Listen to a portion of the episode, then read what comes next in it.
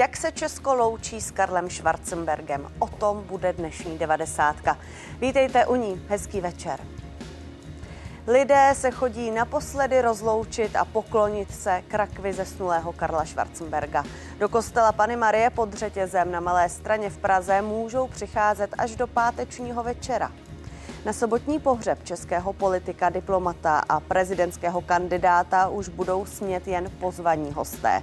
Smuteční ceremoniál se státními podstami se uskuteční při zádušním mši v katedrále svatého Víta na Pražském hradě. Nabídneme ale i další téma. Domácnosti šetří, ceny jsou příliš vysoké. Maloobchodní tržby se propadají už rok a půl v řadě. V říjnu byly o 1,4% nižší než před rokem. Nižší tržby pocítili obchody ve většině odvětví.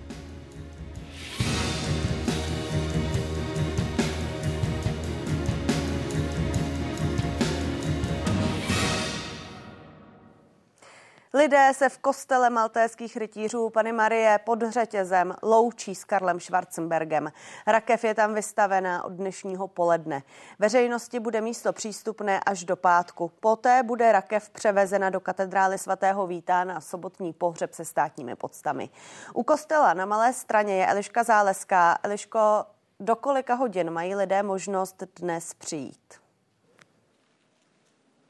Hezký večer i ode mě. Lidé sem mohou přicházet do deseti večer. Dveře kostela za mnou tak zůstanou otevřené ještě téměř dvě hodiny. I teď v podvečerních hodinách sem přichází řada lidí. Já jsem se byla uvnitř kostela podívat jen před malou chvílí a u kondolenční knihy se i teď ve večerních hodinách tvořila krátká fronta. Organizátoři, tedy řád maltéských rytířů, ty příchozí počítá a kolem 16. hodiny nebo krátce po 16. hodině už to bylo kolem 1500 lidí. Jak to vypadá teď s těmi aktuálními počty a taky co všechno obnášela eh, organizace toho posledního rozloučení s Karlem Schwarzenbergem, tak to eh, teď už proberu s Monikou Matulovou, mluvčí Českého velkopřerovství suverénního řádu maltéských rytířů. Dobrý večer. Dobrý večer.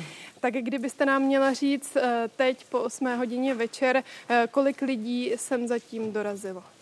Smuteční hosté stále přicházejí a před chvílí jsme napočítali více než 2,5 tisíce navštěvníků.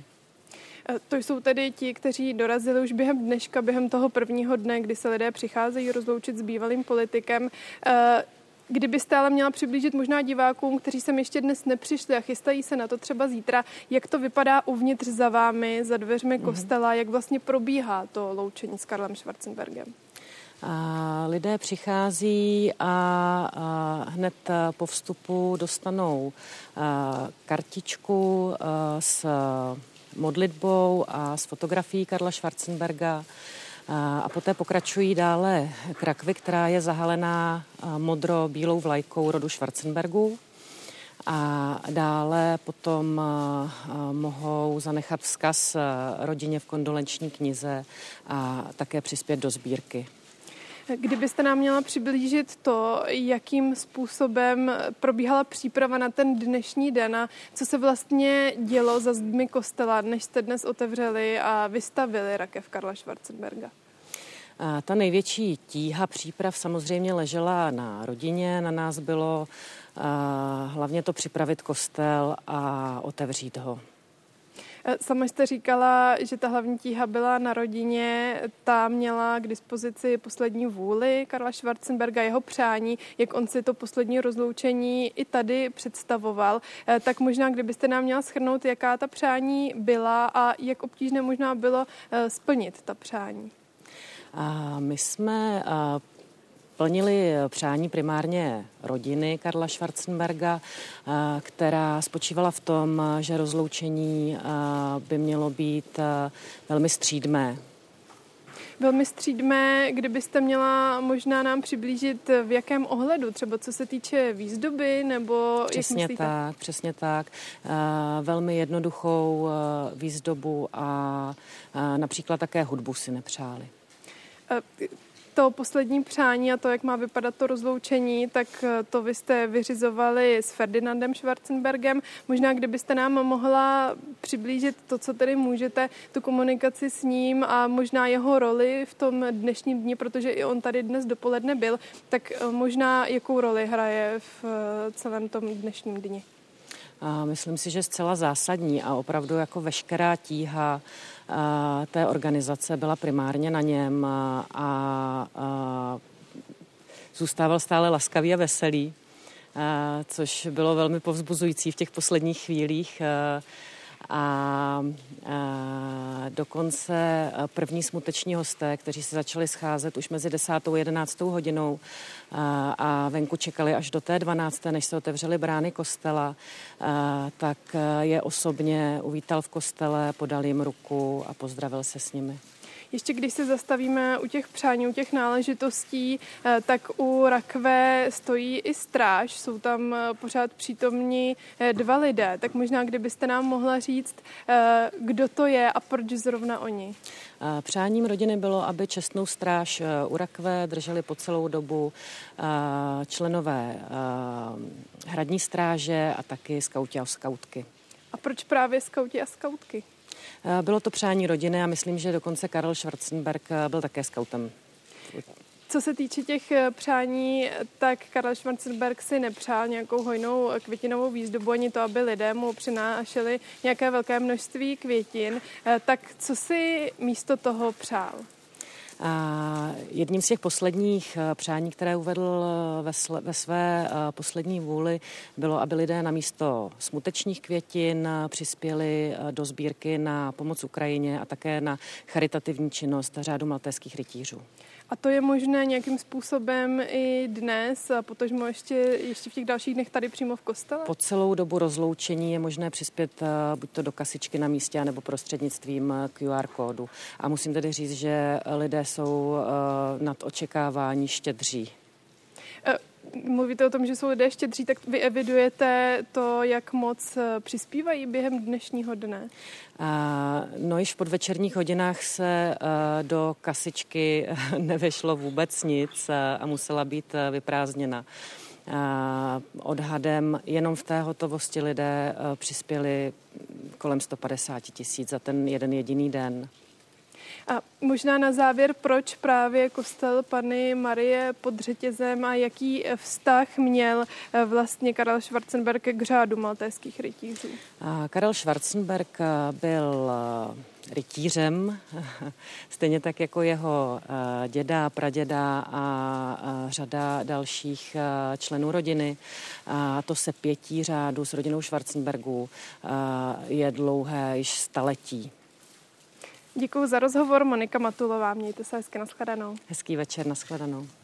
Připomenu, že sem mohou zájemci lidé, kteří se chtějí rozloučit s bývalým, se, se zesnulým senátorem, ministrem zahraničím, poslancem, ale také kancléřem prezidenta Václava Havla přijít rozloučit ještě do 10 hodin večer.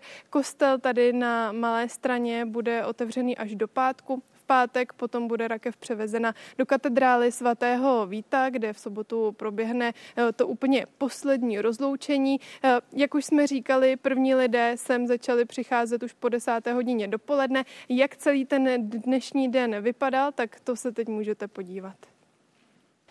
Pohřební vůz s erbem Schwarzenbergu na zadním stle. Jeho příjezd po deváté hodině uzavírá poslední cestu Karla Schwarzenberga z Vídně. Místo posledního rozloučení nevybrala rodina náhodně. Ratěv zahalenou Schwarzenberskou standardou si od pohřební služby převzal řád maltéských rytířů. Karel Schwarzenberg byl jeho členem od roku 1959, stejně jako jeho otec a většina předků za posledních 400 let. Těsně před otevřením kostela veřejnosti stojí před vchodem desítky lidí. Mezi prvními čeká Jiří Hron, přijel z Nového města na Moravě. Karel Schwarzenberg byl pro mě zosobnění tady toho, tu péči eh, o ten lid nebo ten národ. Tolea Vávrová, která se na stejném místě před 70 lety vdávala, zatím přihlíží z povzdálí. Já jdu teďka na mši svatou ke svatýmu Tomáši a pak teprve přijdu sem. On byl velmi laskavý, vlídný člověk a lásky plný. A takový by měli mít všichni srdce. S úderem poledne se kostel veřejnosti otevírá. Smuteční hosty vítá synovec Karla Schwarzenberga Ferdinand. Na pohřbu v katedrále svatého Víta v sobotu přečte úryvek z Bible. Na modlitbu mají lidé dost prostoru i tady. Část z těch, kteří se klaní u rakve, pak usedá do lavic a v tichosti vzpomíná. Další píší vzkazy do kondolenční knihy. Karla byl si nejslušnější člověk a politik, kterého ČR dosud měla. Já jsem měl Karla hrozně rád. Pro mě to byl Velký Karel. Marta Pavlátová se mi jde s osobními vzpomínkami. Setkávala se prý s Václavem Havlem i Karlem Schwarzenbergem, který se po revoluci stal kancléřem prvního prezidenta. Když najednou se dostanete do takovéhle společnosti, to je přínos prosíme rovně přes zahradu do kostela. Po první vlně kondolujících se už lidé trousí postupně. Za první hodinu se k ostatkům pana Schwarzenberka přišlo poklonit asi 320 lidí. Květiny nosí jen ojediněle. Zesnulý politik si místo nich přál dary pro řád nebo Ukrajinu. Dušan Šulc a Denisa Kotková, Česká televize. No a sobota to je potom den zádušní mše, kterou bude sloužit arcibiskup Graubner a koncelebrovat budou Tomáš Halík, Václav Malý nebo Vladislav Hereján, salesiánský kněz, který je teď se mnou ve studiu. Hezký večer. Dobrý večer. Já s dovolením možná, než se dostaneme k té sobotě, tak využiju toho, že vy jste znal Karla Schwarzenberga. Co by si pomyslel, kdyby viděl tolik lidí, kteří se s ním chodí rozloučit právě dnes a budou chodit i v těch dalších dnech? Nejsem Karel Schwarzenberg, ale asi on byl člověk, který lidi měl rád, tak třeba by byl rád. No, eh, také tam zaznělo v tom rozhovoru, který diváci před chvílí viděli, že se vlastně vyhovělo i těm požadavkům Karla Schwarzenberga a že je to takové skromné, žádná okázala výzdoba, nic takového. To k němu sedí? Já si myslím, že jo. Já jsem, eh, já jsem s ním zažil věci, jako zážitky mám s tím, kde třeba on byl schopný, když eh, jsme s takovou undergroundovou partou, eh, já jsem měl křest eh, v jednom tom jeho objektu, v jedné té oboře a když jsme se ráno zbudili, tak on nám přišel a uvařil nám vajíčka, že byl takový, takový no, hodný člověk to byl. Dostanou se nějakým způsobem tyhle vaše osobní vzpomínky právě i do té zádušní mše, která nás čeká v sobotu?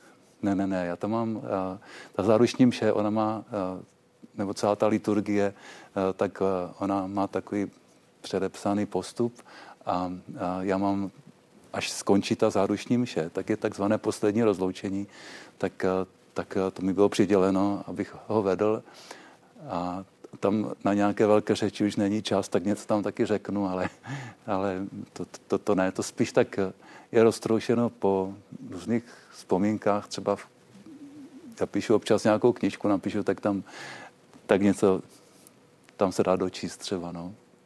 Já se ptám i proto, že právě zrovna Karel Schwarzenberg vedle vás, tuším, stál, když probíhalo rozloučení s Ivanem Martinem Jirous, eh, s Ivanem Magorem Jirousem, eh, což bylo velmi osobité i, ten, i to vaše kázání bylo velmi osobité. Eh, tak mě zajímalo právě, jestli se ta osobnost Karla Schwarzenberga, podobně jako tenkrát osobnost pana Jirouse, jestli se to dostane právě a otiskne eh, v tom, jak bude vypadat to rozloučení sobotní. Tak on tu bohoslužbu eh, povede pan arcibiskup Graubner a kázat bude Tomáš Halík. A tak jak to oni pojmou, tak, tak to bude, to já nevím, jaké to bude. Jaké to má specifika, nebo i pro vás, jaké to, jaká to má specifika, protože ne tak často se stane, že by se Česko loučilo s nějakou takovou osobností takhle ve velkém, se státními podstami. Jak to myslíte, ta specifika? No, asi je to, předpokládám, jiné než mše nebo kázání, která sloužíte běžně. Je tak On si přál v takové té nějaké poslední vůli, jak má vypadat ten, to poslední rozloučení s ním, tak uh, on tam říká, uh, aby tam zaznělo uh, to, že uh, jestli jsme křesťané, tak věříme ve vzkříšení a to je vlastně radostná zpráva. Tak aby to tam nějak zaznělo. Tak, uh, tak já bych to tam chtěl nějak nechat zaznít. A pak uh, on taky eh, chce, aby se tam zpívala píseň Narodil se Kristus Pán, kterou eh, on měl hodně rád. On měl rád takové to, jak tam je to Goliáš obloupen, člověk je vykoupen, že to je vlastně takové to křesťanské poselství plné naděje. A, a tak jako člověk, který měl rád život, a který byl hluboce věřící katolík, tak si myslím, že právě i při tom pořbu chtěl, aby to v té jeho poslední vůli, aby to bylo vidět prostě, no. Bude tam nějakým způsobem vidět i to, že byl šlechtic? Je tam nějaká součást té uh, sobotní mše, která vlastně to divákovi, který by hypotetickou situaci si představme, šel kolem televize nebo turista šel kolem hradu, viděl by to tam, takže by si řekl, to je asi pohřeb nějakého šlechtice?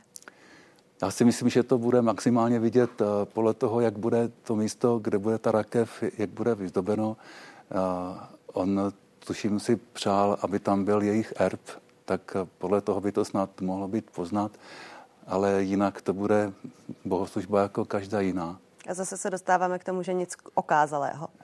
Eh, večer ale eh, nás čeká ještě takové jedno rozloučení. Ano. My o něm budeme mluvit taky v dnešní 90. s jeho pořadateli. Bude se konat v Lucerně. Eh, líbilo by se to Karlu Schwarzenbergovi? Určitě. Vy tam budete jako Já tam rocker? budu, já se tam těším. Byl Karel Schwarzenberg pankáč? Já si myslím, že by si to tak dalo říct. tak my se... to je taková, já si myslím, že to byla dobrá trefa, když byla ta, ta reklama na tu prezidentskou volbu, takové ten, jak on byl s tím kohoutem, tak já to tričko mám jako takové relikví schované, tak si ho vezmu. Asi to souvisí i s tím humorem. Ano, ano, ano. Ladislav Herián, salesiánský kněz, který bude jedním z těch, kteří budou uh, sloužit uh, zádušním mši, nebo respektive loučit se ve svatovícké katedrále s Karlem Schwarzenbergem. Moc vám děkujeme, že jste přišel. Hezký večer. Děkuji za pozvání. Karel Schwarzenberg patřil k nejvýraznějším osobnostem české politické scény. Působil mimo jiné jako ministr zahraničí, předseda TOP 09 nebo senátor. V roce 2011 oznámil kandidaturu na post prezidenta. V druhém kole volby v roce 2013 však neuspěl. Pocházel z orlické větve šlechtického rodu Schwarzenbergů. V roce 1948 jeho rodina odešla do Rakouska, kde Karel vystudoval lesnictví a taky práva. Do vlasti se vrátil na podzim 1989 a od 90. let působil jako vedoucí kanceláře prezidenta Václava Havla. V roce 2009 se stal lídrem nově vzniklé strany TOP 09 a v roce 2017 byl ve svých 79 letech opět zvolen poslancem a stal se tak nejstarším vykonavatelem úřadu v historii. Svůj odchod z politiky oznámil o čtyři roky později. Schwarzenberg, známý pro své noblesní vystupování, byl držitelem mnoha domácích i zahraničních vyznamenání. To poslední získal letos 28. října, kde mu prezident Petr Pavel udělil řád Bílého lva za zásluhy o stát v oblasti politiky. O Karlu Schwarzenbergovi a rozloučení s Karlem Schwarzenbergem si budu povídat taky s Petrem Nohelem, genealogem a heraldikem, který je se mnou ve studiu. Hezký večer. Dobrý večer. Eh, ptala jsem se uh, už předtím a zeptám se i vás, jak moc bude z vašeho pohledu na tom rozloučení poznat, že se loučíme právě s někým z rodu Schwarzenbergu. Kde všude to uvidíme? Tak těch možností je samozřejmě několik. Myslím si, že to nejvýraznější a nejviditelnější to bude právě ta skutečnost, že jeho rakev bude zahalena ve vlajce, bude překrytá švarcemberskými barvami, což je barva bílá, nebo chcete-li heraldicky stříbrná a modrá. Ta se odvozuje od úplně původního švarcemberského erbu, když se Schwarzenbergové ještě psali jako rytíři ze Seinsheimu, což bylo teda jejich původní, eh, původní šlechtické jméno. A to bude to, co bude vidět nejvíc. Eh, nepředpokládám, že na té rakvi ale bude třeba koruna, tak jak jsme to viděli u, eh, na pohřbu královny Alžbety II. britské. To bude teda ten hlavní, hlavní atribut, podle mě nejviditelnější. A to, čeho si dále všimneme, bude asi vyšší koncentrace šlechticů na tomto pohřbu. No a právě u těch šlechticů já jsem se chtěla zastavit. Podle těch informací, které v médiím zatím, v médiích zatím jsou, by tam měl být například Alois z Liechtensteina. Uvidíme, co Monako, na to se čeká. Ale zajímá mě ten hmm. vztah evropské šlechty. Dalo by se to popsat tak, že ta evropská šlechta je taková jako široká rodina a ta česká šlechta to už je taková rodina uší? No, z genealogického hlediska by se to takto určitě popsat dalo, protože oni příbuzní jsou a můžeme říci, že všechny panovnické rodiny, ale také v podstatě všichni příslušníci našich vyšších šlechtických rodů jsou příbuzní, už jenom třeba proto, že jsou všichni potomci eh, přemyslovců a tím pádem také naší svaté Ludmily. To, kdo se konkrétně toho pohřbu zúčastní, v tuto chvíli není přesně jasné. Rodina ještě neuvolnila ten seznam pozvaných hostů, respektive hostů, kteří reagovali na to jejich, jejich oficiální pozvání. Eh, pravda je ovšem taková, že mnoho šlechticů se tohoto pohřbu jistě zúčastní, a to možná i pro ty příbuzenské vazby, i když to si myslím, že u nich vlastně není tak důležité, protože oni ví, že jsou spolu navzájem příbuzní a pro ně je to něco úplně, úplně přirozeného. A jak moc v kontaktu vlastně vzájemně jsou? Jak si to máme my představit? Tyhle rody. Eh, no tak pokud bychom se podívali třeba na nejbližší vztah Karla Schwarzenberga k nějakému panovnickému rodu, tak by to byl právě Albert II. kníže Monacký, kdy eh, prababička Karla Schwarzenberga z rodu vévodu z Hamiltonu byla praprababičkou tohoto knížete, takže mezi nimi byl jakoby blízký vztah On byl vlastně druhým bratrancem s Rejnierem třetím, což byl ten monacký kníže, který si vzal Grace Kellyovou. Eh, proto on má genealogicky nejblíž právě k monackému knížeti, ale o něco dále má třeba také k lichtenštejnskému knížeti a podobně. Takže bez problému bychom dokázali najít příbuznou osobu Karla Schwarzenberga s jakýmkoliv současným evropským panovníkem. Velmi pravděpodobně uvidíme na tom pohřbu taky eh, zástupce rodů Kinských, Lobkoviců, Černínů. Eh, jak s nimi Schwarzenbergové jsou propojeni? Jaké jsou vztahy české šlechty? Tak je pravda, že tyto tři rody eh, nebo jejich zástupci potvrdili, že, že na pohřbu budou. Jedná se tedy o Tomáše Černína, senátora, Jedná se o Františka Kinského, kterého známe jako laskavého průvodce ze seriálu Modrá krev, a také Jaroslav Lobkovic, tedy hlava rodu Lobkoviců, což je ten druhý český šlechtický rod, který vlastně dosáhl vévodského titulu, kromě Schwarzenberku, eh, ten také svoji účast potvrdil. Eh, samozřejmě, že jejich rody jsou provázané minimálně nějakých 4-5 generací zpátky, bychom vždycky našli u nich nějakého společného předka. Vidíme to přímo u Karla Schwarzenberga, kdy jedna z jeho pra babiček byla kinská a její předkové zase byli z rodu Černínu, to znamená zrovna tady ty rody, eh, které jste citovala, se tam velice často objevují, nejinak je tomu u těch Lobkoviců, ale i u dalších. Koho dalšího byste tam očekával vy na tom rozloučení? No očekával. Mně by se moc líbilo, kdyby se tam objevili právě příslušníci těch evropských panovnických rodů, aspoň někteří, ale samozřejmě chápu a rozumím tomu, že eh, bezpečnostní záruky, které třeba jim poskytnout ze strany státu, zatím vylučují prozrazení toho, kdo z nich eh, se na tom pohřbu objeví. Eh, Česko se loučí s Karlem Schwarzenbergem, s představitelem rodu Schwarzenbergů. Eh, zároveň on byl ale velmi známou, veřejně známou osobností, byl politikem, senátorem, prezidentským kandidátem. Dá se to nějak eh, srovnat tím pádem s rozloučeními s jeho předky? Tak ten obřad bude asi velice podobný, když je třeba říct, že on šlechtický pohřeb se od eh, běžného pohřbu vlastně nějakým zásadním způsobem neliší. Eh, my už jsme vyprávěli o těch atributech, jako je ta rodová zástava, vlajka a podobně. Eh, dalším výrazným prvkem je určitě způsob, jakým je to pohřební oznámení napsáno. To bývá taky trochu jiné, protože u nešlechticů většinou truchlící rodina bývá uvedena až v závěru zatímco u šlechtických rodin velice často, kolikrát i první třetinu toho oznámení vyplňují jména a tituly všech těch pozůstalých, kteří vlastně oznamují, že zesnul eh, nějaký člen rodu. To je také věc, která odlišuje šlechtické pohřby od těch nešlechtických. A to, čeho se samozřejmě zcela jistě nedočkáme na tomto pohřbu, protože Karel Schwarzenberg není poslední nebo nebyl poslední svého rodu, tak to je nějaké rituální zlomení erbu nebo meče, jak se také často stávalo u posledních příslušníků svého rodu. Takže pokud někdo očekává toto, tak to na tom pohřbu určitě nebude. Karel Schwarzenberg bude poté pochován na Orlíku podle jeho přání. S kým tam bude? S kým ze svých předků? Eh, z mnoha příslušníky právě té orlické větve. On eh, patřil k sekundogenituře švarcemberského rodu, ale díky tomu, že ta první linie zcela vymřela, tak vlastně i veškeré tituly, erby, nároky zkrátka přešly, eh, přešly na něj. A nacházíme se teď v takové zajímavé situaci, že pokud by třeba jeho syn Johannes měl v budoucnu více synů, eh, tak zase ten rod bude možné rozdělit na ty dvě větve se samostatným knížecím titulem, eh, tak jak jsme to znali, znali do té doby.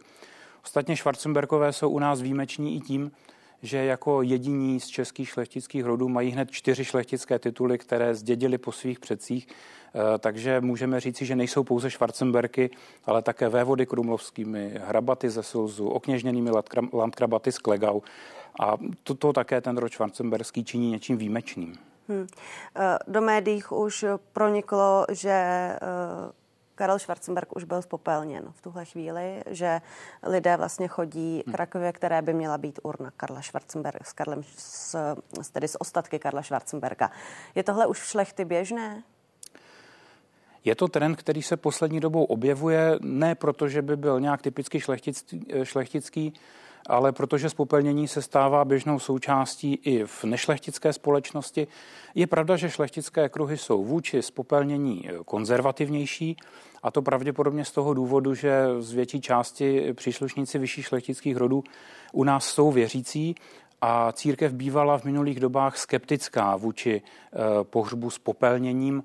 Eh, dnes uh, už tomu tak není, i když stále doporučuje ten klasický pohřeb, tedy rakví do země ale i já jsem zaznamenal, že teda se bude jednat o rakev s urnou, takže eh, je to něco, co asi se bude na těch šlechtických pohřbech eh, opakovat častěji. Karel Schwarzenberg byl velkým vlastencem, měl veliký vztah eh, k Česku. Hm. Jeho rod pokračuje. Pokračuje v něm i tohle vlastenectví? Tak to bychom se museli zeptat těch pokračovatelů, ale já myslím, že zcela určitě eh, jeho syn nedávno, když ho někde označili za eh, předlety za rakouského podnikatele nebo šlechtice, tak se ohradil, že je také českým a že česky plynule hovoří a podobně. Takže si myslím, že ano. Eh, ale je třeba vzít na vědomí také to, že to jejich, přece jenom ta jejich identita je širší než jenom ta česká. Tím, že mají předky v dalších zemích a v dalších zemích také spravují své majetky, tak bychom se na, mě, na ně neměli zlobit, že se necítí jenom Češi, ale třeba také Rakušané.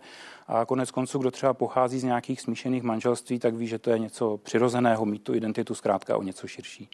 Říká Petr Nohel, genealog a heraldik, který byl hostem dnešní devadesátky. Moc vám za to děkuji. Hezký děkuji večer. za pozvání. Díky. No a já připomínám, že už ode dneška se lidé s Karlem Schwarzenbergem loučí v malostranském kostele Pany Marie pod řetězem. Uzavřená rakev s urnou tam bude do pátku.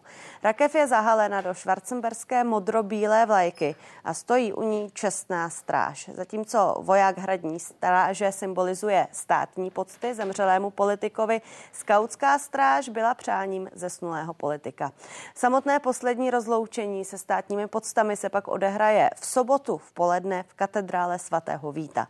Chrám bude přístupný jen pro držitelé pozvánky od politikovy rodiny. Přenos bude dostupný na velkoplošné obrazovce. Do Prahy se na poslední rozloučení sjedou stovky smutečných hostů z Česka i zahraničí. Kvůli události bude zároveň v sobotu od rána uzavřeno první nádvoří hradu. Velká část druhého nádvoří a část třetího. Ostatky známého politika budou po smutečním obřadu následně uloženy do rodinné hrobky na zámku Orlík. No a já jsem říkala, že nás čeká ještě jedno rozloučení a sice koncert Karel žije dál, který se uskuteční o víkendu v Pražské Lucerně a jeden z pořadatelů tohoto koncertu Martin Kotásk, pražský kavárník, je teď s námi ve spojení. Já vás zdravím, hezký večer. Dobrý večer všem. Tak já budu citovat z toho eh, programu. Zazní například underground, horňácká i romská muzika, ale i punk a rap. To měl všechno Karel Schwarzenberg rád? No, já bych řekl, že Karel Schwarzenberg eh, nebyl nějaký hudební fanoušek extra, ale to, co myslím eh, ho přitahovalo a co obdivoval, eh, byly různé svébytné skupiny lidí, kteří něco tvořili, na něčem pracovali. A to si právě myslím, že to se týká toho undergroundu, týká se to písničkářů, romské kultury a hudby, právě té horňácké kultury, a samozřejmě i e, repu, punku, tak si myslím, že to je takový e, průřez toho, co obdivoval na české společnosti. Já už jsem tuhle otázku jednou dnes pokládala, ale když jste zmínil ten punk, byl, byl Karel Schwarzenberg punkáč? My jsme samozřejmě tuto otázku museli odpovídat během prezidentské kampaně ohledně Číra. Myslím si, že ve svým způsobem byl pankáč, vzhledem k tomu, jak se narodil, kde vyrůstal, co všech, prošel tím 20. stoletím, jak tím 20. stoletím prošel a jak se choval, tak si myslím, že vlastně v něčem pankáč byl.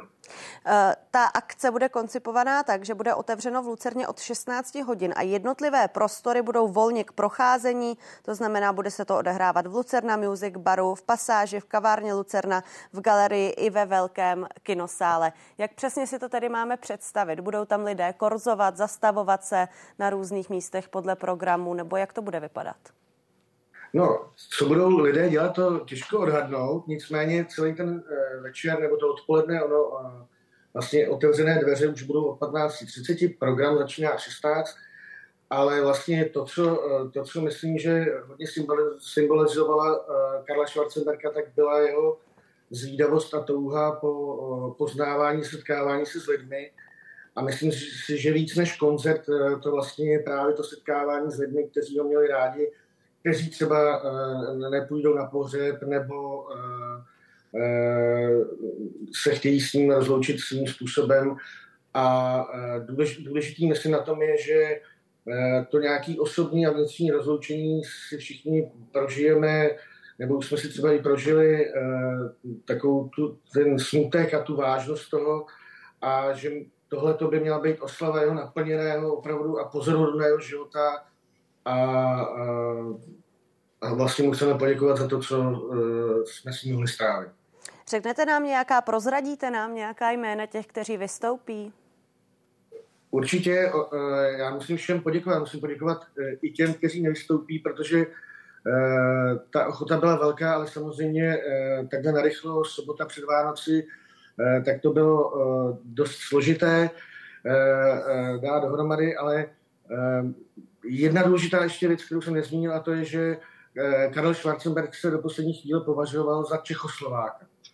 A proto eh, rádi přivítáme i hosty ze Slovenska, což bude eh, pro nás starší velmi známá skupina Tornado Lů, nebo taková, taková, bych, taková bych řekl, československá spolupráce dvou, dvou zpěvaček nebo hudebnic Piusy a Evy Turnové, tak to je taková ta slovenská větev. Eh, pak samozřejmě bude jeho oblíbená horňácká cymbálová muzika Petra Mičky, Trio Romano, což je zase jeho oblíbená romská skupina.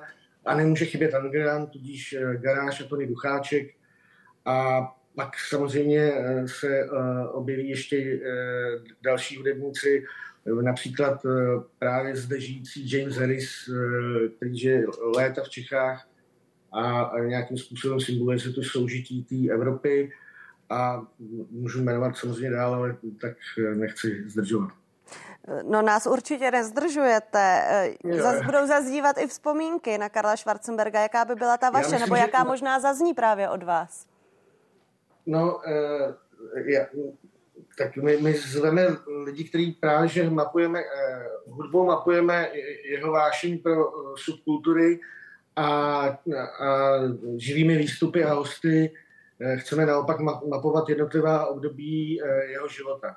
Eh, pro nás samozřejmě je těžké se věnovat předrevolučnímu hm, jeho období a času emigrace, ale přesto přijede Jiří Chmela, což je zakladatel známého exilového klubu Nachtazil z Vídně, který právě Karel Schwarzenberg rád naštěvoval a podporoval a kde se odehrál spoustu důležitých emigrantských akcí, ale i porevolučních, tak to bude a s Petrem Bacákem, protože Karel Schwarzenberg se objevil uh, na soudu v Hlavě v procesu s Ivanem Martinem Jirousem už před revolucí, tak to je jedna etapa, druhá etapa je ta hradní, o které on říká, že byla nejšťastnější jeho života, a to je, když se stal kancléřem Václava Havla. Tak tady bychom rádi uvítali Michala Žantovského, pozvali jsme Sašu Vondru, což jsou jeho nejbližší spolupracovníci z toho období. Zároveň provídem tu e, jeho etapu i dál na jeho neužitelnou občanskou angažovanost, takže vystoupí Šimon Pánek, za, tu, za, za, tuhle, za tuhle etapu pak je období, kdy podporoval žurnalistiku, takže vystoupí Jaroslav Spurný, Jan Dobrovský. Pak je zase ta politická, kdy se vrátil do té politiky, kdy se stal ministrem, takže kdy mu prvního náměstka dělal Tomáš Pojar a seděl ve vládě s Miroslavem Kalouskem a pak je zase to období e, nějakého už jeho soukromého, ale stále angažovaného života, který dobře zmapovala Renata Kalenská a Jiří Peňáz. A samozřejmě nebude chybět Štefan Hříb a Agnes Knopko, což jsou slovenští přátelé, kam on rád jezdil a byli, byli to takový jeho spojníky se slovenským e, společenským životem. Pořád mě ale zajímá ta vaše osobní vzpomínka mých osobních vzpomínek je hodně, myslím, že už to zaznělo, zaznělo dost, ale jedna, která mě teď nedávno vytanula, mm, tak to bylo, že eh, během covidu eh, měl jsem svátek, nepsal Martin a on se mě ptal, jestli neupečeme husu. A já jsem mu jenom tak říkal, že, že to je jako hezký nápad, ale že mám radši kachnu, tak mi na to řekl tak milý Martine, my už se dva spolu o jídle v životě bavit nebudeme.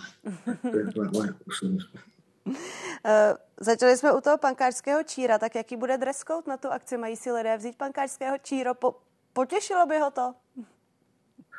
Já myslím, já myslím že, eh, že byl eh, tolerantní a otevřený všemu. Já myslím, že to je úplně na lidech, jak přijdou, jak přijdou oblečení. A myslím si, že co je zajímavý, že se nám podařilo uh, uh, dohrabat se i do rodinného archivu Schwarzenbergů právě to období, které my málo známe, to, což jsou ty 70. a 80. léta, kdy on se už angažoval za lidská práva jak v Rakousku, tak v Evropě.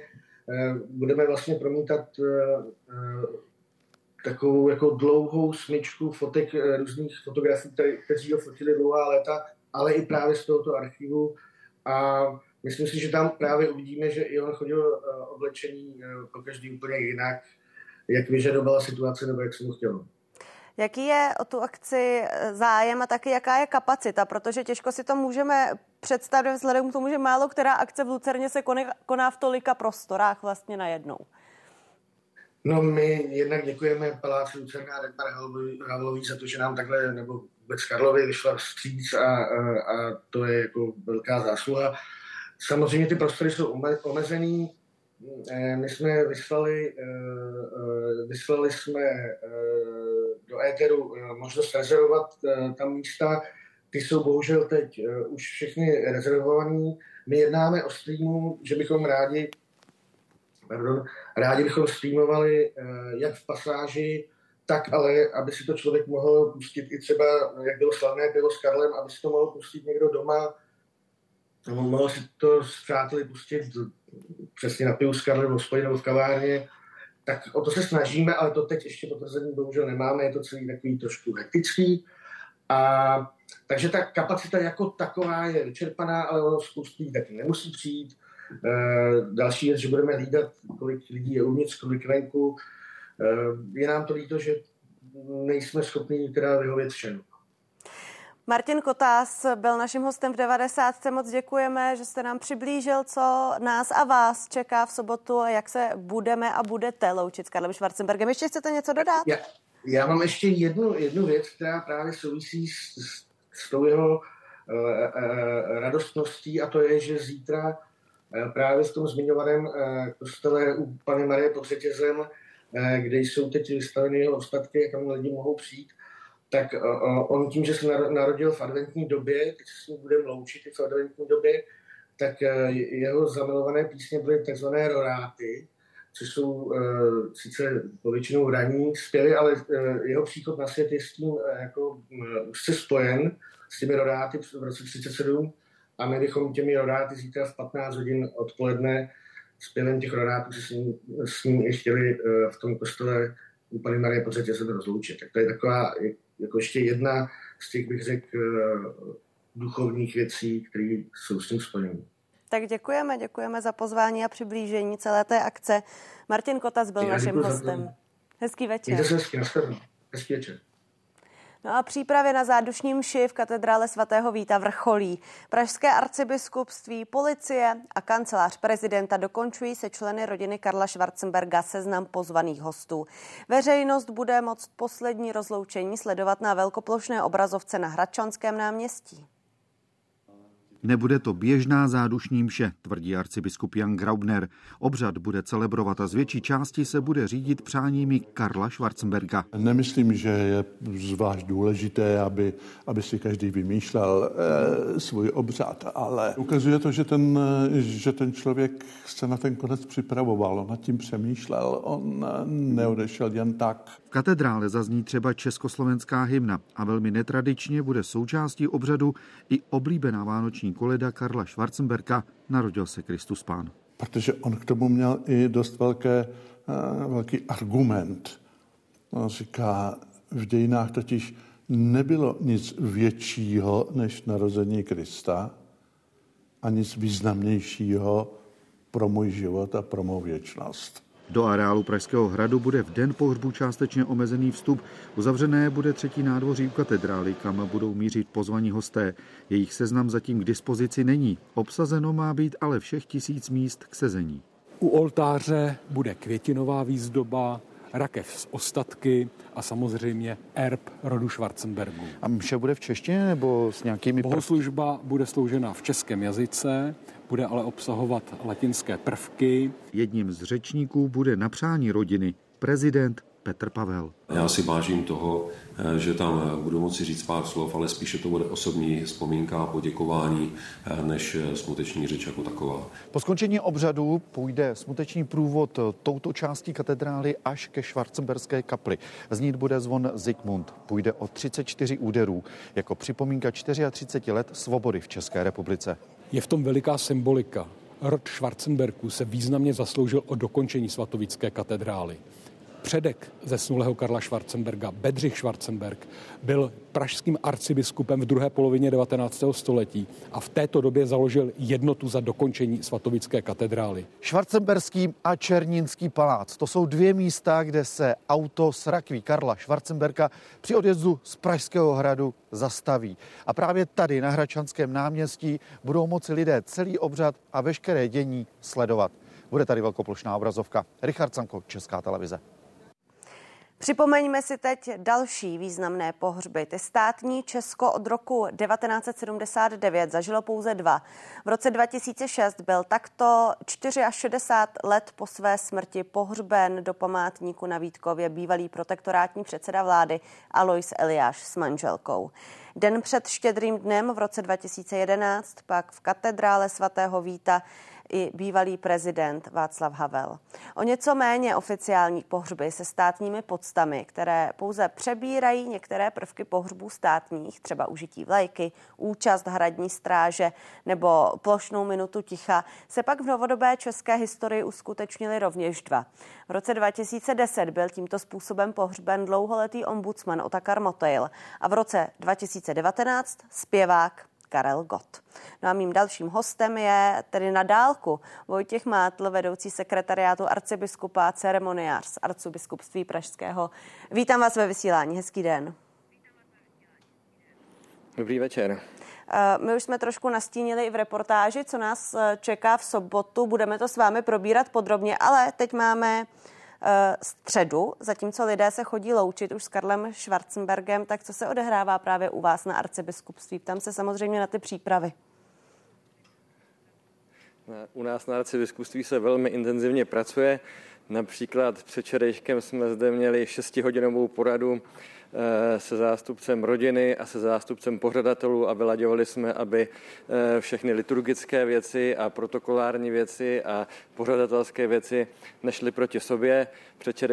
Předčerejškem s panem grafikem jsme také ve tři hodiny Eh, v noci ukončili mm, přípravu té brožurky, která se bude rozdávat lidem, která už je v tiskárně a teďka nás budou čekat takové věci jako už příprava, finalizace ještě do vysvětlení se sborem, eh, nácvik ministrantů, nácvik hradní stráží a takovéhle věci.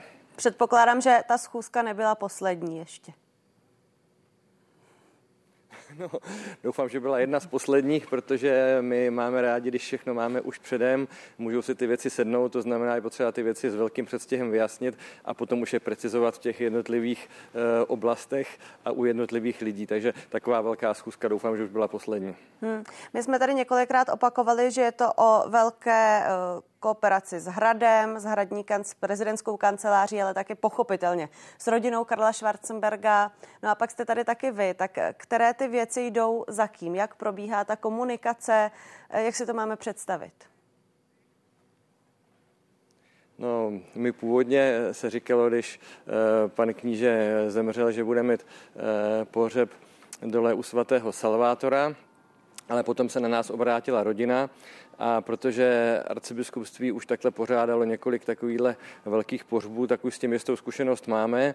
A e, vlastně nejdřív jsme si sedli se zástupcem rodiny a několik hodin jsme povídali o tom, jaká by byla jejich představa. Také pro nás bylo velmi přínosné a myslím i pro mě jako velmi zajímavé. E, dostal jsem do ruky vlastně e, text, který připravila jeho jasnost pro případ svého umrtí, kde má velmi přesně popsáno svoje představy, jak by eh, jeho pohřeb eh, měl vypadat. A to jsem si velmi bedlivě študoval, pak jsme to konzultovali znova s rodinou. A vlastně dlouho jsem přemýšlel, aby jsme opravdu to všechno, eh, co on si přál, zařadili do té liturgie, abychom to sladili taky s liturgickými předpisy a zároveň také, aby to nebyl nějaký jako plochý obřad eh, pro obřad, ale aby to, bylo, eh, aby to byla chvíle stišení, chvíle díky Bohu za život tohohle velkého muže, aby to taky byla mše svatá, kde máme možnost poprosit za jeho duši, protože my křesťané věříme, že mše svatá, zádušní mše svatá nejvíc jeho eh, věčné duši prospěje. Co všechno si přál Karel Schwarzenberg a co všechno uvidíme v sobotu? No, já se eh, třeba už teďka jsem slyšel ve sluchátku, jak jste se bavili o tom, eh, narodil se Kristus Pán a podobně, což běžně při pohřbech eh, nezní. Ono bylo pěkné, že on ty jednotlivé části toho, toho obřadu, které si přál, měl popsáno přesně proč je chce. Já sám jsem třeba byl rád za to, že si přál, aby tam zazněla pohřební sekvence. Eh, ten pohřeb, jak ho uvidíme, tak je v podstatě velmi podobný, eh, stejné texty, stejné modlitby, stejný formulář, jako by měla eh, babička v podhůří od lidských hor, prostě při běžném pohřbu ale jsou tam věci, které jsou proměné a které je možné tam dát a není to úplně tradiční a to je třeba ta sekvence Dies Irae, kterou on si přál, dokonce se tam přál, on, on tam říká, že to je velmi silný text a že si přeje, aby všichni, kdo budou v kostele, protože ten zpěv se zpívá tradičně latinsky, aby měli v ruce překlad a mohli, mohli rozjímat ten text. A tam je krásně vidět právě jeho spirituální život, kdy on, ta sekvence, ta sekvence vlastně uvádí veliký respekt z toho, že člověk, ta, ta, boží, ta, ta duše člověka předstoupí před boží soud a v další části se odvolává na boží milosedenství, které jediná nás může zachránit. A zároveň je to velká naděje to, že se ta duše vrací eh, k svému otci. A já si myslím, že jak jsem to četl ten dopis, že to vlastně odráží i spiritualitu a duchovní život eh, pana knížete. A on eh, má přání, aby to nebylo v té, v té pompézní podobě, jako to známe třeba z Mozartova rekviem, nebo z Dvořákova rekviem, nebo z Verdiho rekviem, ale bude to eh, v té čistě, čisté, úplně té nejstarší chorální podobě. Tak to je třeba pro mě jako pro ceremonáře eh, se těším na to, že to tou katedrálou zazní. Hmm. Ten, eh, ta zádušní mše se bude konat nakonec tedy ve Svatovícké katedrále, ke které, a už to taky zaznělo během dnešního dne v našem vysílání, Svatovícká katedrála a Schwarzenbergové, tam je velmi silný vztah. Jaký on měl vztah právě k Svatovícké katedrále? No to měl velmi silný. Já, my, se, my jsme se s panem knížetem to a tam potkávali tady u nás, u nás na arcibiskupství. A tam teda musím říct, že jsem měl takovou jako humornou věc, že, že vlastně Bedřich Schwarzenberg taky velmi se zasloužil o tady přestavbu a vybavení arcibiskupského paláce. A některý ten nábytek, který tady máme, tak nese na takových těch prastarých samlepkách jeho jméno. A tak jednou takhle zvedl, zvedl ubrus a říkal na tom stole Schwarzenberg, bylo napsáno, říkal, to on to je všechno naše, jen tak legrace. Ale na druhou stranu Bedřich Švancebrek se taky právě zásadně zasloužil o katedrálu tím, že založil tu jednotu pro dostavbu katedrály. Ten rod taky vlastně zasponzoroval ten obrovský a krásný náhrobek svatého na Nepomuckého. A musím říct, že, že pan kníže vlastně držel dál tu formu, že podporoval katedrálu svatého Víta, protože když jsme vyhlásili, vyhlásili sbírku na svatovícké varhany, eh, tak byl jeden eh, z prvních, který se ozval a přispěl částkou opravdu nemalou. A jak už jsem říkal při koncertu v České televizi, tak eh, pak, když jsme měli nějaké věci na dojasnění, potřebovali jsme pomoc nějakou radou, tak jsem ho kontaktoval, byl už na nemocničním lůžku a neváhal, vzal mě ten telefon a pomohl a za tři dny mě volal, pane Mátl, katedrála vždycky patřila k prioritě naší rodiny, je to věc státního významu, tak uh, jsem vám pomohl a nějakou tu informaci mě předal. Takže opravdu to byl uh, muž, který měl k té katedrále velmi silný vztah. Je mě trošku líto, že tam ty varhany ještě nemáme, protože ta skladba, která zazní při tom samotném posledním vynášení rakve, tak eh, kdyby byla na té nové varhany, tak opravdu by tou katedrálou zatřásla a takhle ji uslyšíme malinko v takovém slabším provedení. Eh, my už jsme říkali, že neznáme zatím hosty. Víme, že rodina si to nepřeje, ale jsou tam i další důvody, třeba bezpečnostní důvody. Jak je to? Jakože neznáme uh, hosty, hosty, kteří přijdou, ano. přijdou do katedrály? No tak eh, my asi trošku o některých víme a některé známe, ale eh, pokud si to rodina nepřeje, tak to nám nepřísluší komentovat, protože já se snažím vždycky vystupovat k těm věcem, eh, za které nějak zodpovídám. My víme ty, kdo budou číst čtení, kdo budou číst přímluvy, kdo budou přinášet obětní dary. A to budou vlastně po konzultaci s rodinou všichni ty, kteří k panu knížeti měli nějaký vztah a nějak mu pomáhali. My se vždycky snažíme, aby v té liturgii eh, to mělo všechno nějakou symboliku a nějaký smysl. Takže obětní dary eh, máme, budou udělaný tak, že vlastně ponese, ponesou ti, kteří se o pana knížete starali, kteří mu bylo nejblíž a prokazovali mu nějakou službu.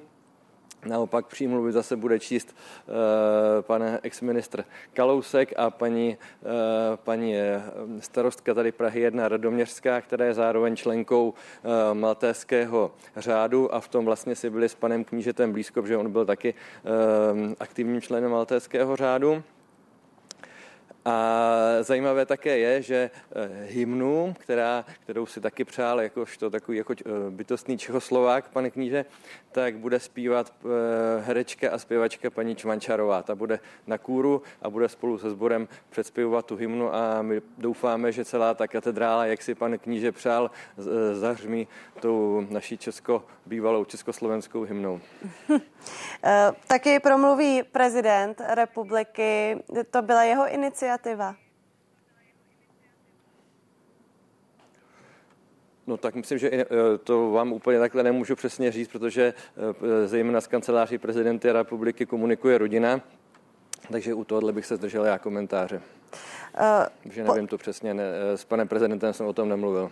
Pokud se bude chtít tedy rozloučit s Karlem Schwarzenbergem veřejnost, jak přesně to bude na hradě přizpůsobeno, kam se dostane, kam se nedostane, kde přesně budou ty velkoplošné obrazovky?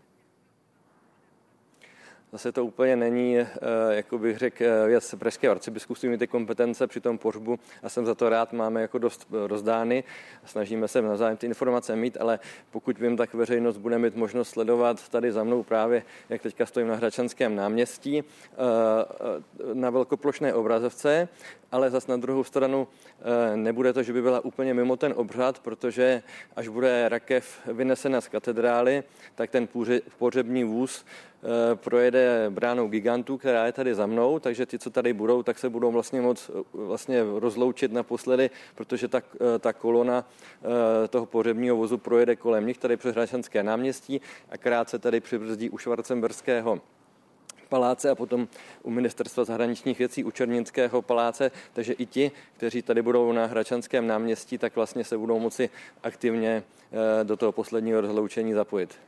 Vojtěch Mátl, vedoucí sekretariátu arcibiskupa a ceremoniář, hostem 90. přiblížil nám zhruba sobotní pro- program a to, jak se bude Česko loučit s Karlem Schwarzenbergem. Moc vám za to děkuji, hezký večer. Všechno dobrý, hezký večer. S pánem Bohem.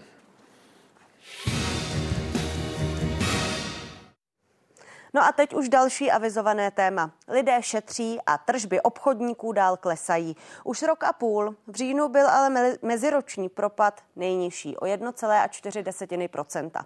Oproti září pak tržby rostly o 6 desetin procenta. Podle analytiků se tak spotřebitelská nálada v Česku mírně zlepšuje. No a jak už jsme říkali, proti září tržby obchodníků v říjnu mírně rostou. Do jednoho nákupního centra se vydal i kolega Jakub Musil. Ten meziměsíční nárůst je pochopitelně dán tou blížící se eh, vánoční atmosférou, respektive vánočním časem. To je vidět tady všude kolem nás, nejenom tou výzdobou, ale především tím, že lidé viditelně nakupují eh, vánoční dárky, viditelně nosí více tašek, více nákupů. Na druhou stranu, když jsem se bavil s ředitelem, s obchodním ředitelem eh, jednoho velkého obchodu, tak ten říkal, že dřív to bylo trochu jinak. Dřív lidé už za ty vánoční dárky začali utrácet někdy v listopadu listopadu, někdy eh, kolem 10. listopadu už, by, už začaly ty velké nákupy. Po té výplatě začali lidé ve velkém nakupovat teď to bylo trochu jinak. Teď ty velké nákupy, podle něj, a on to vidí skutečně reálně na, na těch tržbách, přišly až někdy před Mikulášem. To znamená, je tam e, drobná změna. E, a když jsem se tady bavil s některými lidmi, kte, kteří tady nakupují dárky, není to pochopitelně žádný reprezentativní vzorek, ze kterého bychom mohli e, něco obecně vztahovat, ale oni říkali, někteří samozřejmě říkali, peníze neřeším, kupuju tak, jako jsem e, zvyklý dřív, ale většina z nich, se kterými jsem se bavil, říkali, samozřejmě, že, že řešíme peníze peníze. Samozřejmě, že letošní Vánoce budou o něco chudší, nebudeme kupovat tolik dárků, protože nevíme, co bude, nevíme, co bude v lednu. A to je trend, který tady vidíme a vidí ho i obchodníci, kteří právě teď čekají na to, jaká ta čísla nakonec budou. Oblečení odsud míří do prodejem po celém Česku. Domů si ho ale zákazníci oproti Loňsku odnášeli méně často. Letos začátk, začátek zimní sezóny, která je pro nás stěžení, protože valná většina zboží je určena pro použití v zimní sezóně, byl vpravdě tristní. Bylo to samozřejmě způsobeno tím, že nejvíce to ovlivnilo počasí. Teplý začátek podzimu teď pomáhá firmě kompenzovat kromě ochlazení i období Vánoc a tržby společnosti rostou. Je to v jednotkách procent nárůst. To, co je pro nás důležité, tak spíš nám ten trend, že se zvyšuje celková výše objednávky. To, co je spojené s Vánocemi, to pozorujeme až v poslední době, v, poslední, v posledních 14 dnech. Kromě obchodů s oblečením a obuví lidé méně utráceli také za elektroniku nebo výrobky pro domácnost a šetřili i na potravinách. Bohužel se nám rozšiřuje to množství lidí, kteří dívají na každou korunu, řeší, co vlastně eh, nakoupí a tam to potom sledujeme vlastně i v, jejich, eh, v rámci jejich nákupního košíku, který se poměrně proměňuje. Je šetří na těch nejdražších položkách, jako je maso, ale vidíme to třeba i u pečiva. Dařilo se naopak internetovým obchodům, třeba tomuto, který nabízí primárně drogery a kosmetiku, tržby rostou už téměř rok v řadě. I tady ale vidí, že Češi nad nákupy víc přemýšlí. Eh, každý český spotřebitel je chytrý, a snaží se kupovat tam, kde je východnější i lepší pro, uh, pro sebe. Teď je velmi dobrý období pro nás a myslím se, že můžeme očekávat dvakrát větší uh, uh, obrat v prosinci než v listopadu. Právě od Vánoc si řada obchodníků slibuje, že pokles tržeb zastaví. Ne všechny prodejny ale pocitují stejný zájem zákazníků jako dříve. To, co vidíme z našich dat, řekněme třeba z listopadu, tak eh, Vánoce nezačaly tak, jak běžně začínají ty prodeje eh, kolem desátého po té první vlně výplát, ale viděli jsme až výraznější oživení teď před Mikulášem a ten první adventní víkend. Češi začnou utrácet pravděpodobně až příští rok a největší vliv na to bude mít eh, výrazné snížení inflace. V ten moment se obnoví reálné příjmy domácnostem a v ten moment mohou Češi ve větším měřítku začít utrácet. Zdražování by podle analytiků mělo výrazně zpomalit hned v lednu. Záležet bude také na tom, o kolik obchodníci své ceny s příchodem nového roku navýší. Klára Budešová a Tereza Glajchová, Česká televize. O tom, jak Češi šetří, si teď budeme povídat s Michalem Strakou, analytikem ze společnosti Ipsos. Hezký večer. Dobrý den. Tak jak moc umí Češi šetřit a na čem šetří? Češi umí šetřit, to jsme viděli za uh, vlastně poslední rok uh, při krizi a ono je to opakovaně, ono se to týká i krize třeba 2008-2009. je evidentní, že umíme šlápnout na výdajovou brzdu. Ostatně tady i ty čísla to potvrzují už 15. měsíce, možná 16. měsícem, spíše rok a půl už klesají tržby malou obchodu. Takže tam je vidět, že na té výdajové stránce umíme, umíme šetřit, chováme se v tomhle tom racionálně. My jsme v té reportáži viděli, že na kosmetice zřejmě to není. Tak na čem tedy šetříme? Na, na jídle, na oblečení? No, tak eh, my jsme šetřili hlavně na energetice, protože to byl takový asi největší zásah eh, od druhé poloviny loňského roku, eh, kdy ty ceny za energie vzrostly skokově. Tam jsme se naučili hodně, hodně šetřit. Pak ty energie, po tom, co skončila topná sezóna, tak jsme začali šetřit zase hodně na potravinách, protože ty šly zase nejvíce, nejvíce nahoru. Lidé už byli částečně vyčerpány i tím, že museli absorbovat ty zvýšené ceny za energie. Takže tam potom jsme po v potravinách, dalších spotřebních zbožích jsme začali šetřit a týkalo se to vlastně napříč, napříč celou, celou populací.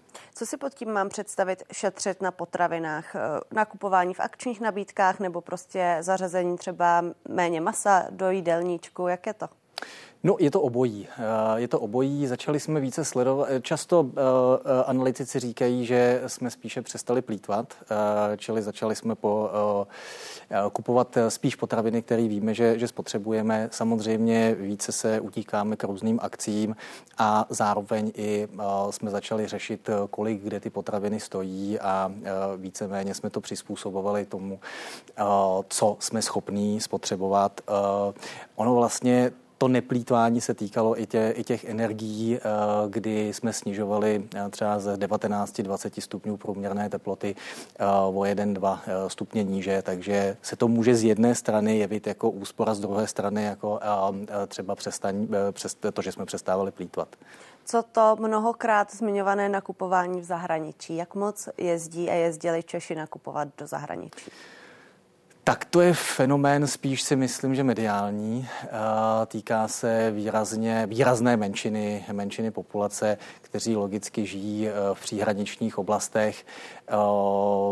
Pro ostatní populaci jako takovou e, to nedává, nedává moc smysl.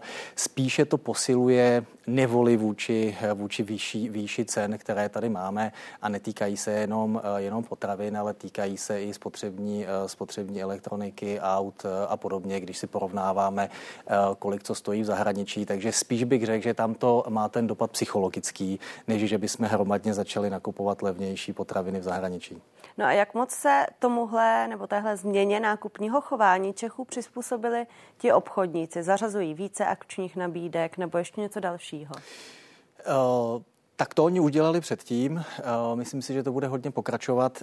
Teď se dost čeká na, na ten předvánoční nákupní schon, který já si myslím, že úplně nenastane tak, jak tady i se zmiňovalo, že rozhodně nenastane takový, jako byl třeba v loni, nebo respektive ještě lépe řečeno předloni, protože my, když sledujeme ta čísla a ptáme se třeba, na co jsou lidé ochotní si půjčit, tak nám podstatně více lidí říká, že už nejsou ochotní si půjčit na zbytné věci, tak jako, tak jako dřív, když se třeba ptáme na to, kolik lidí si je ochotno půjčit na, na financování Vánoc, ať už na nakupování dárků nebo na všechno eh, ty výdaje, co, eh, co k tomu patří, tak jsou to jenom 3%. Eh, dříve to bylo násobně více. Takže myslím si, že ještě tehle ten rok, tyhle ty Vánoce budeme v rámci, v rámci těch našich, toho našeho úsporného režimu. Eh, budeme si ještě o Vánocích povídat. Teď se podíváme na maloobchodní tržby, které v říjnu vykázaly nejmírnější meziroční pokles za poslední rok a půl, a to bezmála o 1,5% Přestože i oproti předchozímu měsíci Češi nakupovali o něco více, dál útraty kvůli vysokým cenám omezují už 18. měsíc v řadě. Netýká se to ale všech odvětví. Třeba tržby za kosmetiku meziročně vzrostly téměř o 6 Lépe na tom byly taky pohonné hmoty, nebo internetové obchody. No a naopak největší pokles, a to o 6%, nastal u tržeb za oblečení a obuv. Dále si zhruba o 3% pohoršila elektronika a domácí potřeby. Nejmenší změnu v tržbách pak zaznamenaly léky a zdravotnické potřeby. Podle analytiků zůstanou v meziročním srovnání záporná čísla až do konce roku. Dokladných hodnot by se podle nich mohly maloobchodní tržby dostat až začátkem toho příštího s nižší inflací a zvýšením reálných mest. A to je ostatně to, o čem tady hovořil taky Michal Straka. Tak co nám to říká? Hlavně by mě zajímal třeba ten nárůst o internetových obchodů. To je něco, co nás eh, ve větší míře naučila eh, pandemie covidu? Je to tak. Eh, ten doběh už v současné době je asi nějaký nový standard, eh, kdy eh, ty e-shopy klesly za poslední rok, dva v celkovém měřítku, ale ustálily se určitě nad tou, nebo před tou, nebo takhle, nad tou mírou, která byla před covidem. A to budeme sledovat tedy i teď během a nakupování vánočních dárků. To bude, to bude i teď samozřejmě před těmi Vánocemi. Z logiky věci je to asi nejsnažší způsob nakupování z hlediska toho, že to šetří šetří to čas. Já si myslím, že k tomu oživení dojde eh, po zimě, protože toho, čeho se, nebo jedna z věcí, které se nejvíc obáváme v tuhle chvíli, jsou ještě další zvyšování cen za energii. To je i vlastně, podle mého názoru, je to ten hlavní důvod, eh, proč stále držíme tu, eh, tu výdajovou brzdu v domácnostech. A myslím si, že až viděli jsme to i v loni, po konci, po konci té topné sezóny nějaký únor, březen, nemyslím si, že to nastane hned v lednu, ale nějaký únor, březen, kdy si budeme eh, vědomi toho, že už je ta eh, zima za náma, tak eh, ve souvislosti ještě s snižováním inflace může nastat nějaké oživení. Na druhé straně se zase mluví o zvyšování cen potravin, o tom, že i když se mění DPH, tak budou ceny se zvyšovat. Tak co to udělá s nákupním systémem, řekněme, Čechů a s jejich nastavením nakupovat? Um, tam se, budou, eh, tam se bude být několik vlivů. Eh, jedna samozřejmě negativní je eh, zvýšení DPH, na druhé straně, na druhé straně výrobci budou, nebo respektive už promítli nárůsty cen energií do svých vstupů a myslím si, že ty, ty budou v příštím roce klesat a mohlo by dojít k nějakému, k nějakému narovnání. To znamená, spíš to bude výběrová záležitost, že některý sortiment bude růst, některý bude klesat, ale více víceméně neočekávám nějaký významný nárůst, eh, nárůst cen potravin. Eh, říkali jsme tedy, že s cenami potravin v Česku v příštím roce zahýbá vládní konsolidační balíček, který mimo jiné mění daň z přidané hodnoty. Potraviny budou nově spadat do 12% sazby. No a podle víceprezidenta Svazu obchodu a cestovního ruchu Patrika Dojčinoviče to ale automaticky neznamená, že potraviny zlevní. Roli totiž bude hrát i avizované zdražení energií nebo změny v podmínkách dohod o provedení práce, na které budou muset dodavatelé reagovat. Tam jsou dvě roviny. První rovina je to, že, jak jsme přislíbili, my promítneme snížení DPH do produktů, to znamená sníží se sazby z 15 na 12% Tady bych znova zopakoval jednu věc, že i tak po tomto snížení Česká republika bude patřit mezi země, které mají nejvyšší eh, daň z přidané hodnoty na potraviny.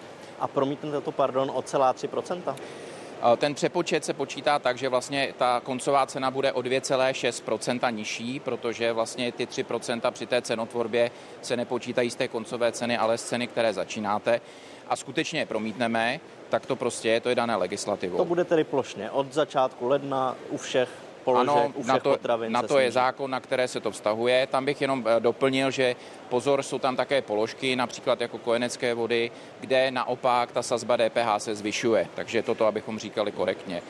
Na druhou stranu, co my vidíme eh, na základě vlastně konsolidačního balíčku, k nám začínají chodit dodavatelé, kteří v podstatě přicházejí s tím, že budou nuceni zdražit, opět 10%, záleží na druhu výroby, její náročnosti energetické.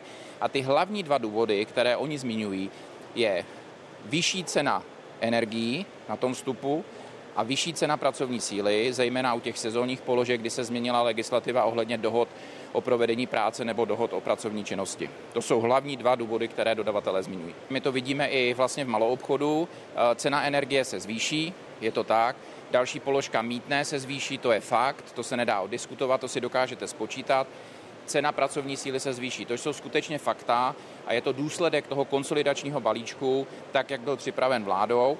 A když jsme jednali eh, s panem ministrem někdy v létě, tak tyto věci ještě nebyly jasné, a prostě to je, to je realita a ty se promítnou do té cenotvorby, tak jak se tvoří ceny v celém tom řetězci. Počínaje zemědělcem, zpracovatelem, producentem, výrobcem a prodejcem. Michal Straka, analytik ze společnosti Ipsos je dál mým hostem, takže když si to schrneme, co nás čeká po novém roce, asi to zase budou akce, asi stále Češi je budou využívat. Říkalo se vždycky, že v tom jsou Češi specifičtí. Je to pořád pravda? Myslíte v těch slevových akcích?